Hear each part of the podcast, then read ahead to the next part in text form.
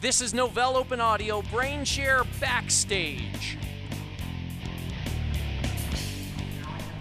All right, Martin Buckley, you just came off the Friday Brainshare stage. You've been up there twice this week now. What was it that you were showing this time around? Hey, Ted. So uh, we kept it short and sweet, and we showed um, ZENworks Asset Management, the next release, where we're really adding uh, IT contract management to the product. All right. So IT contract management, meaning now that uh, vendors like Novell will be able to be tracked your relationship to them, what you have license to, and those kind of things. Is that correct? Exactly. This is relationship tracking inside asset management. We already collect information about your hardware, your software, the usage, the, you know, the licenses you've purchased. This is the missing part. What relationships you, the IT organization, have with your hardware vendors, your support organizations, and your software vendors all in one simple web interface. But let's get down to the real interesting question now. How come you're winded? How come you sound like you're out of breath? What happened? Hey, I don't play football, so uh, I had to do a run to the back and throw a ball into the audience. It was pretty good fun. Okay, and, and I noticed that uh, when you did this pitch, you did uh, that, that didn't look like an overhand football toss that you did there. What was that? It was kind of a rugby toss, but uh, I don't throw forwards. Excellent. Thanks for your time, Martin. Thanks, Deb just off stage, an absolutely kick ass demo by Dale Olds. Dale, you were showing identity stuff up there, but what you showed was a little bit confusing to me because I saw an iPod involved in an identity demo. What's going on? The iPod was uh, used to store the credentials from uh, th- that I was used to store credentials, username and password from an email account that uh, the smart and then the smart card was used to encrypt them securely on the iPod. So without if you lost the iPod, then the credentials that are on the iPod are not lost and unsecure because if you don't have that key card. So right. in other words, just don't keep your iPod and the key card on the same keychain. Right. Uh, there's also some some people uh, think that we should just store the credentials on the on the card itself, but there's corporate policy and there's and or sometimes the cards can't uh, store them. So there's reasons why you would want to leverage it as a credential store on a different device than your card. And the iPod is just an example of a different right. device. It just happens to be one of the ones that's very cool. It was just so it was a cool one, so I could show off your podcast. Yeah, and, we appreciate it. We here at Novell Open Audio very much appreciate it. Heard some hoots and hollers in the audience, and that was great, man. Good, good. So, uh, anything else about the demo? Uh, what else? What other kinds of things have you been doing this week? Because I mean, a lot of people, a lot of people know that you were involved in eDirectory way back in the day. You're still deeply involved in. Uh, in identity stuff like Higgins and things. What else have you shown this week that people have missed? Have you done some breakout sessions and things? Well, the main thing uh, that we're doing this week is we've had an open house for the Bandit project. Uh, okay. Uh, so the, the main thing that we're doing is building up a grassroots effort for an open source identity project to, to make this identity fabric that's been talked about here a lot a reality. To be able to do that, we need some open source common components that are the lowest level foundational pieces and you've been of showing the identity people that systems. This week. Yes, and that's part of what was shown today. The CASA piece that you uh, just uh, was shown during this keynote is all open source uh, components and is a piece of the Bandit project. Great. Can we get you back in the studio, maybe bring in one of the engineers involved on it at some point and do a quick interview on Bandit? Absolutely. Awesome deal. Thanks very much. Okay.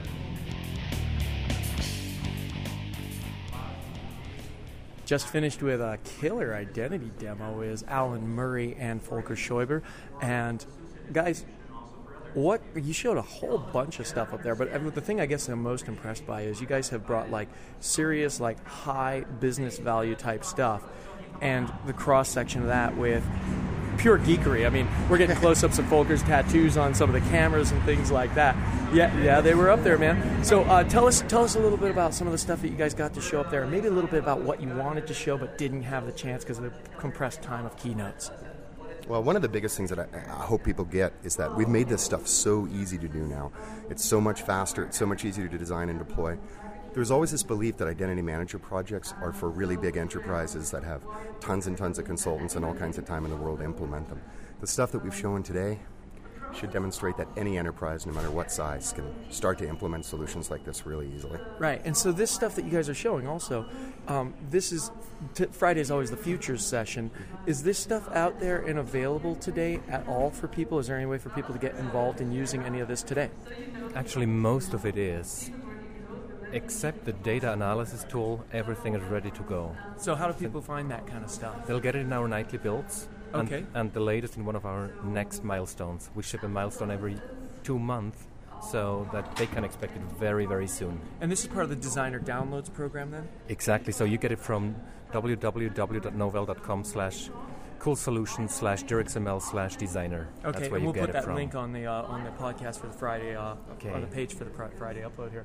Uh, Alan, it looked like when you ran out there to throw the football that you actually faked out the cameraman. Is that correct? Is That's that what absolutely correct. He looked really frightened. he looked totally afraid of you? There's, there's a reason they called the Scots Warriors the ladies from hell. The man, uh, a man in a kilt comes charging at you, and you're You- doing you nothing get to out of the defend way. yourself but a camera. you get out of the way. I didn't see that. What did you do? I charged him, and he was standing there taking pictures, and I rushed him. awesome. And he, he actually like put the camera flinched. down and he ran. seriously flinched. All right, guys. Well, great demo out there, and uh, appreciate appreciate you guys uh, taking a little time to talk to us. Thanks. Excellent. Thanks, Eddie. Just off the BrainShare stage, Sonja Krause Harder has come out and she just did a demo on the Open SUSE build service. Sonja, we had you on the program uh, on Novell Open Audio just recently. Uh, we're trying to get that up online so people can hear the full overview there. But you were actually showing the build server on stage, is that correct? Yeah, exactly. We showed a live package build on stage Okay. just And two minutes ago. And this is something not just that uh, a developer could use, but anybody could use at this point. They can, can they at this point pull things out of uh, like SourceForge and build packages for SUSE Linux at this point? Yes, they can at the moment, um, because this is a, very alpha preview at the moment. We only give out uh, accounts to people who send us an email, so that we can tell them your packages may disappear anytime and you have to be, be aware of bugs and so on. Uh, but uh, we just want to make sure they know this. But apart from that, everybody who can build packages can build packages in our platform. All right. So so this grand vision of OpenSUSE becoming the people's Linux, where they can actually get their whatever package they Yeah. need. Developers can actually develop directly in there. They can build their own uh, SUSE Linux distribution. Uh, I guess derivatives. Yeah. This is coming together. Yes, of course. All right. We are working on it, and this summer, late summer, uh, we are preparing to have a public beta of the system where really everybody who has a Bugzilla or OpenSUSE.org account can come to the system uh, and just build packages. That's so exciting. That's Yeah, great. this is this is really cool. All right. Thanks for your time. Yeah. All right, the Friday keynote is now complete, and the last two guys who were in the keynote are Eric Anderson and Robert Wipfel. This keynote was one of these builds and builds and builds things. These guys tore up the house. Congratulations on a great demo, guys. Tell us about the stuff you were showing. What's this all based on, the whole virtualization thing? Thanks, Ted. Yeah, we had a lot of fun today. It was a great demo. Everything worked great, and we even had more to show, but we didn't have enough time to show it all. There's so much to this. So what we're showing here really is the combination of a bunch of stuff that's coming together, all the awesome engineering that's gone into SLES 10, um, a bunch of thinking around the ideas of what can we do with virtualization when it becomes ubiquitous. You know, so we've been thinking ahead of what's gone into SLES 10 in terms of systems management and the right kinds of infrastructure required to show what we've been showing today. Right on. Okay, and here's the next question for you guys. You guys showed a bevy of operating systems up there. This was not just SUSE Linux up there. You you guys touched the audience pretty well. There was some NetWare. What else did you have out there? So we know that customers run in heterogeneous environments, and so it's important when they're deploying virtual machines, virtual environments, that they can support all the different applications and environments they have. So that's part of what we're doing at this solution is showing that that can be done. All right, and what, what operating systems did we have there? So we had Windows up there, we had Red Hat, we had SUSE Linux, and we had NetWare. All right, so you got you guys did a just a mess of operating systems out there. You also showed the failover. Jeff Hawkins, you actually had go back there and pull out one of your servers. You're running an app, it, it, it fails over. How do you think the audience took that one? I think they thought it was pretty cool. Yeah, I it's a great combination of technologies, and it just makes sense when you see it that way. We can fail over virtual machines just as easy as cluster resources. Now, go ahead. What, what was really cool about that, I don't know if people caught it, but we actually had two virtual machines of two different OS types that were running.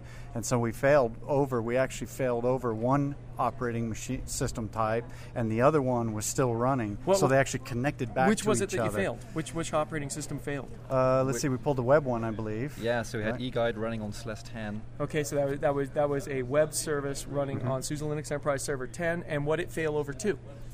Failed over to another SLES 10 node, so we're using SLES 10 clustering to host other virtual machines. This time, the virtual machine was a also SLES 10 based, Okay, but uh, we showed you all the other ones too, so we can And then fail we those had a over. NetWare LDAP server that Yeah, yeah. stayed up running the whole time to support the environment. okay, and last question for you guys. I mean, Wednesday we got to see Nat Friedman's killer demo on the Linux desktop, where he shows us, you know, all these great effects and things based off David Reveman's code of XGL and Compiz.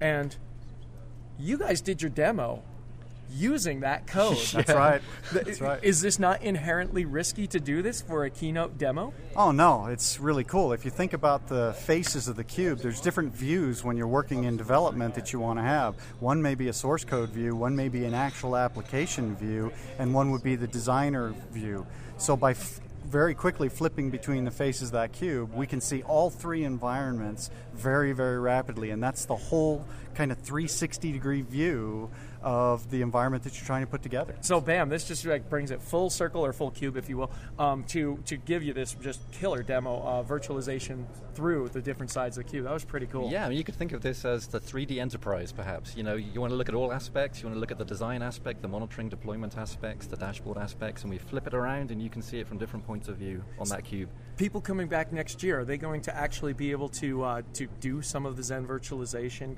Actually, do the kind of stuff next year for this kind of uh, the demo that you did today? That's our plan. Breakout right, Robert? sessions. Yeah, and even with SLES 10 right now, you can go out there and create yourself a shared disk cluster, create some virtual machines, put those virtual machine images in your cluster file system, and use the cluster software to fail them over. So you can do that right now with SLES 10. Right. Again, guys, I don't want to hold up you hold you up because I know there's still some more brain share going on this Friday afternoon here. So, uh, thanks very much for taking some time to talk to us, and we hope that uh, we hope that you guys have a great, great rest of the brain share.